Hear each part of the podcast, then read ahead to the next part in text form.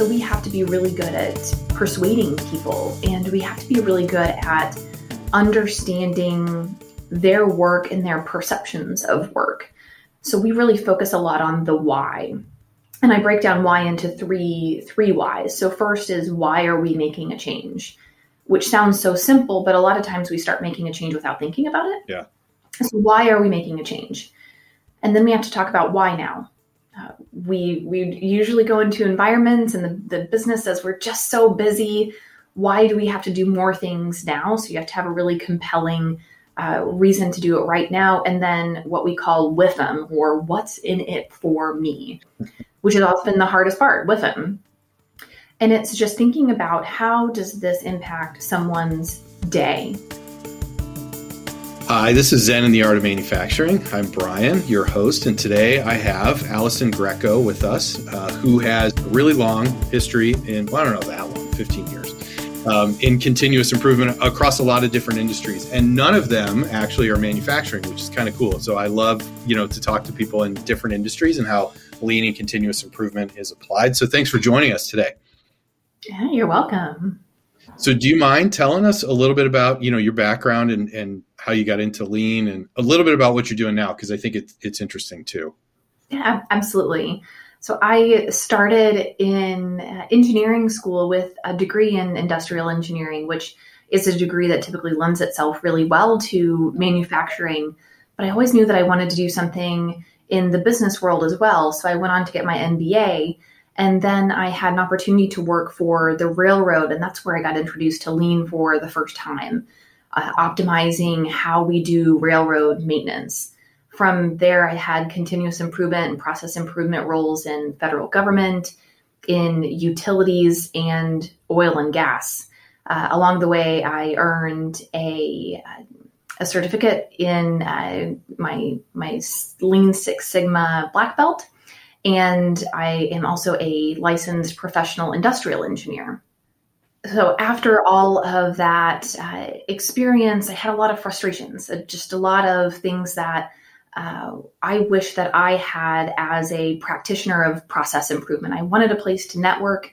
I wanted a place to grow and develop my skills, and I just couldn't find that organization. And so that's why I launched Continuous Improvement International about two and a half years ago. And uh, through that organization, I've been providing continuous improvement consulting and strategy, but just this year launched the Damn Good membership for development, accountability, and mentorship of process improvers and continuous improvers. That's cool. That's a good name. Damn good. I've, been, trying to keep, teach my kids how to use bad words without using them. You know, things like damn and butt, ass, and those kinds. Of, like you can use it in a real sentence and it's actually okay and you can't get in trouble. But uh, I think that's kind of funny.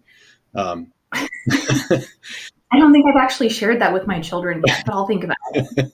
I don't know if it was a good idea or not, but I did it anyway. Um, tell me just for a minute, like railroads always like fascinate me. Um, I don't know why, but I had model railroad when I was a kid and, and things like that. But tell me, how does lean apply to railroad maintenance? Like what kind of things were you doing there? yeah, railroads are a really fascinating place to work. There's a lot of uh, dynamics going on.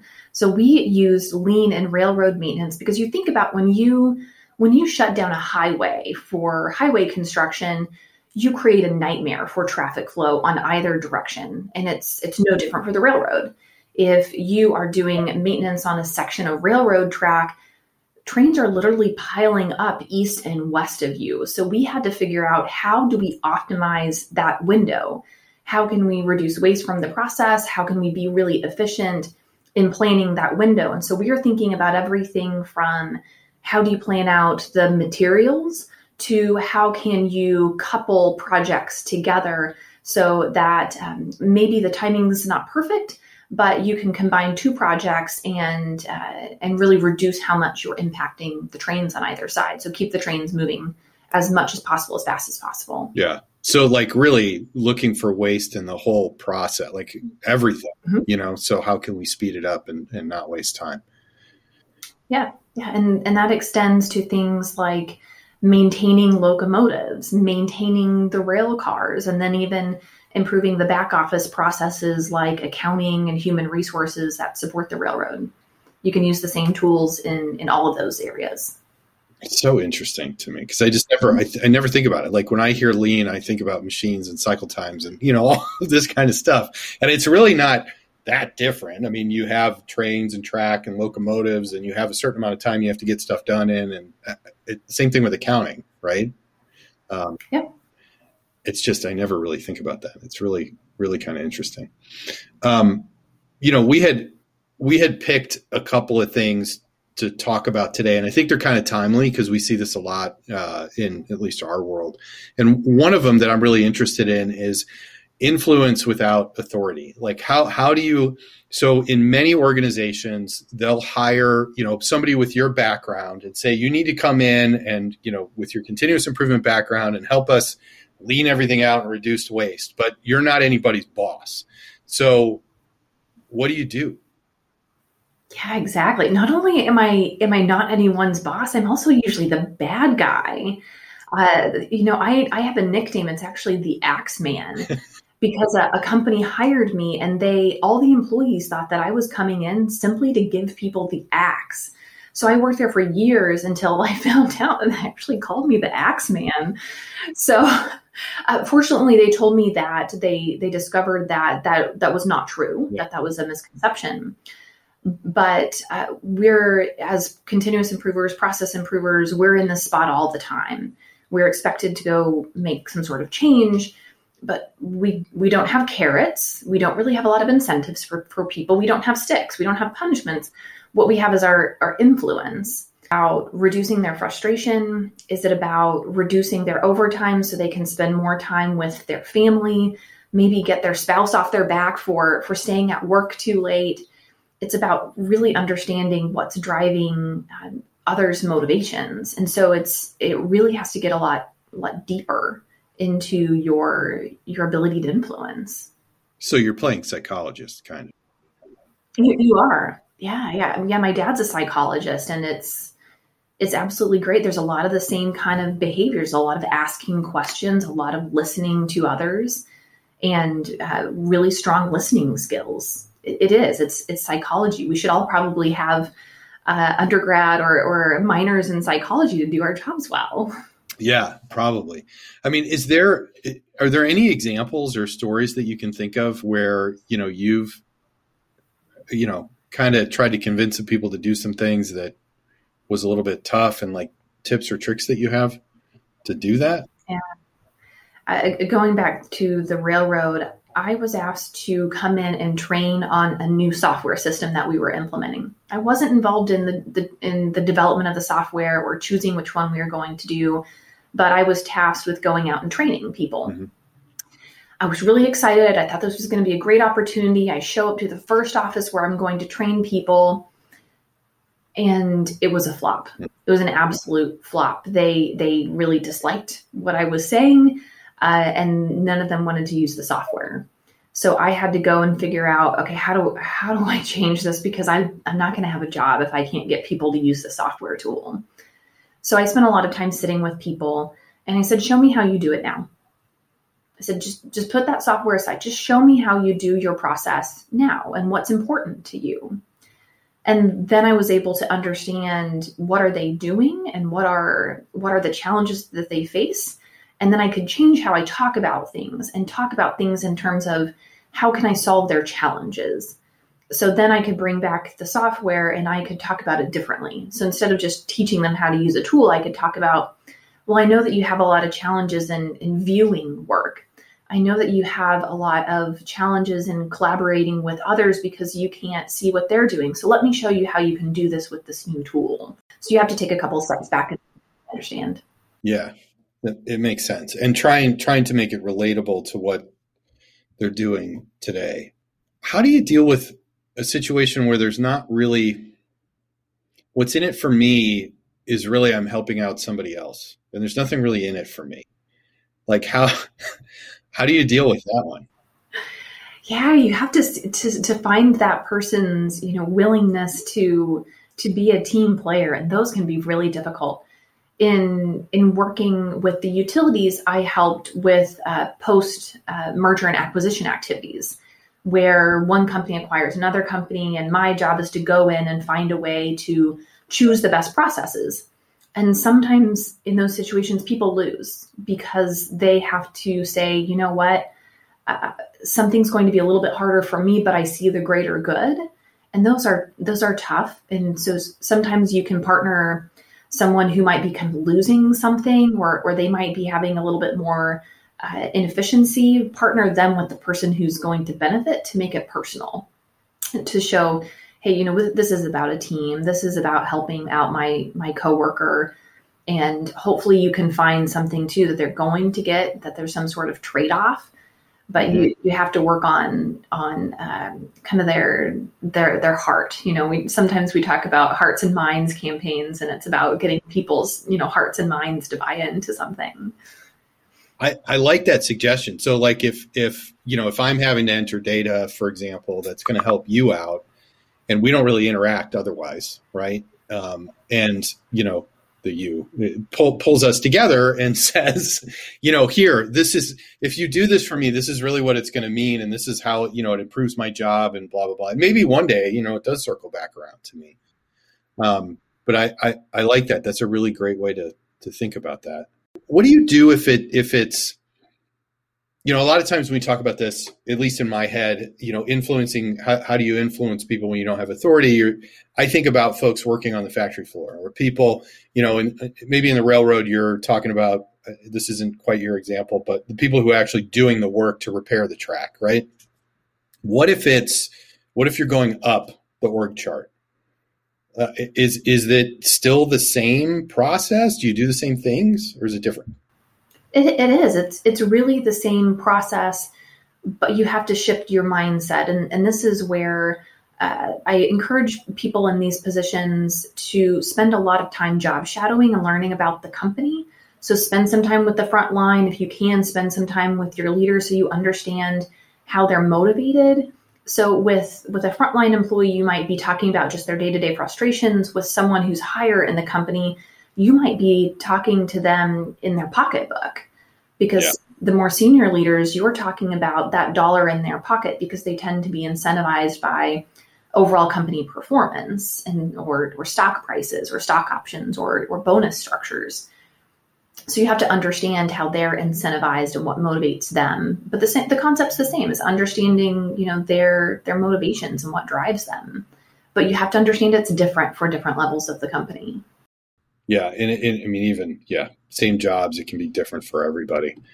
Um, so how do you how do you deal with that on a on a with a team?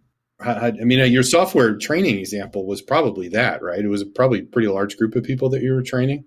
Did you sit with all of them, or did you just kind of get the gist overall of what was happening? Like, what's that process like? So, in, in that particular software example, I sat with the person who seemed to be very influential in the group who seemed to be the person who people uh, looked to and listened to. So that felt like if we could convince that person, then that person can probably convince everyone else. But one of our first tasks when we when we start a project is we do a stakeholder analysis and we list down every single stakeholder group we're going to impact. So maybe it's frontline, maybe it's supply chain, maybe it's supply chain leadership, and we start to categorize how they're going to be impacted and, and what might be their level of support. And sometimes we do break it down because we might have location A operations and location B operations. While they have the same job title, their culture is different or they've had different history and experiences. And so in our stakeholder analysis, we try to identify as much as we can beforehand so that we can anticipate those things and we can drive our communications around it. So we do the best that we can in, in the beginning, and, and certainly sometimes we miss things, but it it puts us at uh, an advantage if we can plan ahead. Okay, and you're you're doing that no matter what, right? Like on all the different projects that you've worked on, whether consulting or internal, you're kind of mapping that out. Like, how is this going to affect everybody? Yes, absolutely. And on small projects, it might be a, a 10 or 15 minute exercise and on on major transformational types of projects, it, it might take us days to work through it. And we might have to go gather information from stakeholder groups and do some interviews to get more information from them. So depending on kind of the level of effort of the project is the level of effort of the of the preparation and things like stakeholder analysis and communication planning. Do you see it doing that, mapping that out even on small projects as a critical part of the success of a project, understanding what the needs are of these different groups? It is even for the small projects. It's it's helpful. Some, sometimes we're we're rocking and rolling on a project and we can go through it fast and we we feel really good. And sometimes even on the small projects, we get the project team together and we'll quickly identify where we have a roadblock. And so that's when we can think about different strategies on okay, maybe we need more sponsor involvement maybe we need our sponsor to get ahead of this for us and start paving the way or we think about who's sending the message or prep work that we need to do. So it's it's a good practice because sometimes there are some surprises that come up or uh, maybe we assume something's going to be really easy and we figure out that it's a bit more complicated than we anticipated. Is that most of the time? I don't know. I feel like yeah yeah. Probably is most of the time. Yeah um, what are what are some of the other? And I, you know, I know I didn't ask you this ahead of time. So, what are some of the other critical things? Like when you're doing a when you're going to do a continuous improvement project, you're going to kick something off. Like, hey, we're going to work on this. Besides understanding stakeholders and what they need, and and the three whys that you talked about, what are some of the other critical things that you have to think about to make sure that you're successful?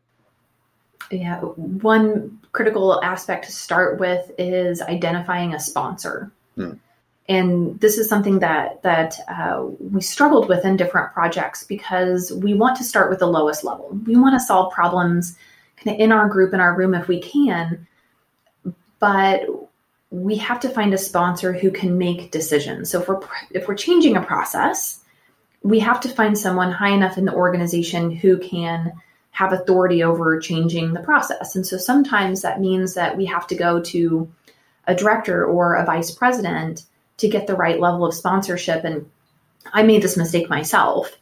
We were working on in the utilities a new process to install uh, electric meters. Mm-hmm. And we had different locations and we wanted to standardize. So we tried to solve the problem on the lowest level within just our, our small group.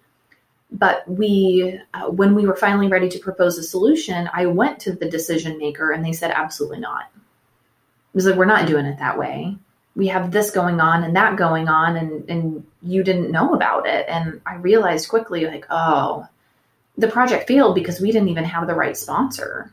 Yeah. if we would have engaged uh, him at the beginning we would have done the project at a different time and we would have actually probably been successful and not wasted so much time and effort. Because we thought we were doing the right thing but we definitely failed on that one so project sponsorship is huge. You know what's funny is like so many times when I talk to people, I, I learn simple things that should be common sense. But you know, in every project, a project sponsor is really important. You know, we I used to own a company that did ERP consulting, right? And project sponsorship is really important. Who's responsible for what is really important. Um, but the question we never asked or, or thought about was does the person actually have the authority to change this stuff? Right? And, or even the influence like maybe they have the authority but they don't have the influence to make it happen right? Yeah. It's a really good point. Yeah we we say that a lot in continuous improvement. It's just organized common sense. Yeah. Well, they, they also might not be connected something you said earlier too was having you know management get out of the office right? I think Je- jesse DePriest, who connected us he quoted somebody that says, you know, your office is a terrible place to run a company. and, you know, to get up and, and walk around and talk to people and really understand what's happening. Cause a lot of times the sponsors, if you go too high up the, the org chart, they don't know what's going on just because they're not close enough to it. Not that they're stupid or anything. They're just not close enough to what's going on with the, with the project. So which kind of leads us to the other thing that, that I wanted to talk to you about today was was engagement. I mean, that kind of kind of walked ourselves right into that one. So, how do you get you know leaders project sponsors you know the different folks that are going to have to back up these projects how do you get them engaged if they haven't been in the past yeah this, this is interesting and I, I've had a couple of experiences where our process improvement team is really pressured to save dollars. we're really pressured to deliver something that says bottom line savings. So we come up with all these processes that we think have this huge benefit, but then we have a hard time getting engagement. So instead, the better way is to solve problems that the department or the leader want you to solve. And it starts with building a relationship before them or building a relationship with them before you actually want to go and improve processes. And this is asking the question like, tell me what's going well in your world. Tell me what frustrates you. Tell me where you think things could be improved. And you listen for small things. You listen for things that you could help them with today or tomorrow. You bring them a resource, you help them find an answer and build the trust. And then once you can show them that, hey, I'm really here to help you, I'm really here to make your world easier, then you can start to push into more challenging projects. And then they're they're more willing to uh, talk to you about other opportunities that you see that maybe they don't. Yes, because then you know they they back you up because they believe that you can deliver the results, right? Um, and really help them out. Because at the end of the day, people want to know, like you said before, what's in it for me Yeah. because we're not all altruistic. Yeah, it makes sense. Yeah, but you're often kind of, uh, caught in this this little world of where you feel like you have to justify your existence as an improvement team. Some uh, I worked at one company where they said, "Well, you're just overhead." And you cost us so much money every year, so you have to justify that you can save that many dollars. And I go, whoo, wow, okay, so this is not just about saving dollars. This is about changing the way we do business that will lead to dollars, but it's there's a lot of pressure to find those dollars. And so it often drives us into behaviors that are are really contradictory to what we want to accomplish, which is really culture change. Yeah, that's what I was going to ask. Like, is is it is dollars the right way to think about all these things or is it something else yeah no, i'm going to tell you another another story i won't i won't tell you what company it was because uh, it was a, a difficult challenge i worked for a company where the continuous improvement goal was simply a dollar amount and they spread that dollar amount amongst different departments so they said department a your goal is to save $100,000. I am taking it out of your budget right now. And now you have to fill that hole. So there's $100,000 you can't spend and you have to find a way to save the money. And so what happened is that those departments would end up cutting training, cutting travel, cutting outside services, finding ways to simply cut costs instead of improve because we weren't really giving them an opportunity to uh, to build up to savings. So it takes it can take months, years to get to a point where you really see those bottom line savings. So really discourage companies from from measuring dollar savings and instead either looking at something like a maturity model approach where we're measuring your company's behaviors on more of a survey type basis or looking to improve KPIs. So companies often want to improve something like customer service so instead, let's set our goal of increasing our customer service scores, customer satisfaction by 10%. Let's improve our plan versus actual by some some number and looking at a, a metric based approach approach instead of a cost based approach. At the end of the day, I guess the, the the metrics you pick drive different behaviors. Even though at the end of the day they may result in cost savings, they could also result in increased revenue. I mean, if you if you increase customer satisfaction, you may have decreased costs, but you probably have increased revenue also. Um, and it's it's a different behavior that it's going to drive, I guess, versus just straight cost cutting because people are going to cut, yeah, what they think isn't important. Yeah, and it's and it's not because they because they want to get around the metric. It's not because they want to cheat. It's because they're so pressured that they feel like that's the only answer. So I don't I don't think people come to work inherently wanting to do a bad job or to cheat, but sometimes businesses put them in that that situation. So in, instead, exactly, I think you hit on a really important topic. It's sometimes it's about driving revenue. So if we have better customer satisfaction, we're retaining more customers, we're, we're getting more customers. And so maybe it's it's about the process improvement team helping you grow your revenue too, not just cut costs.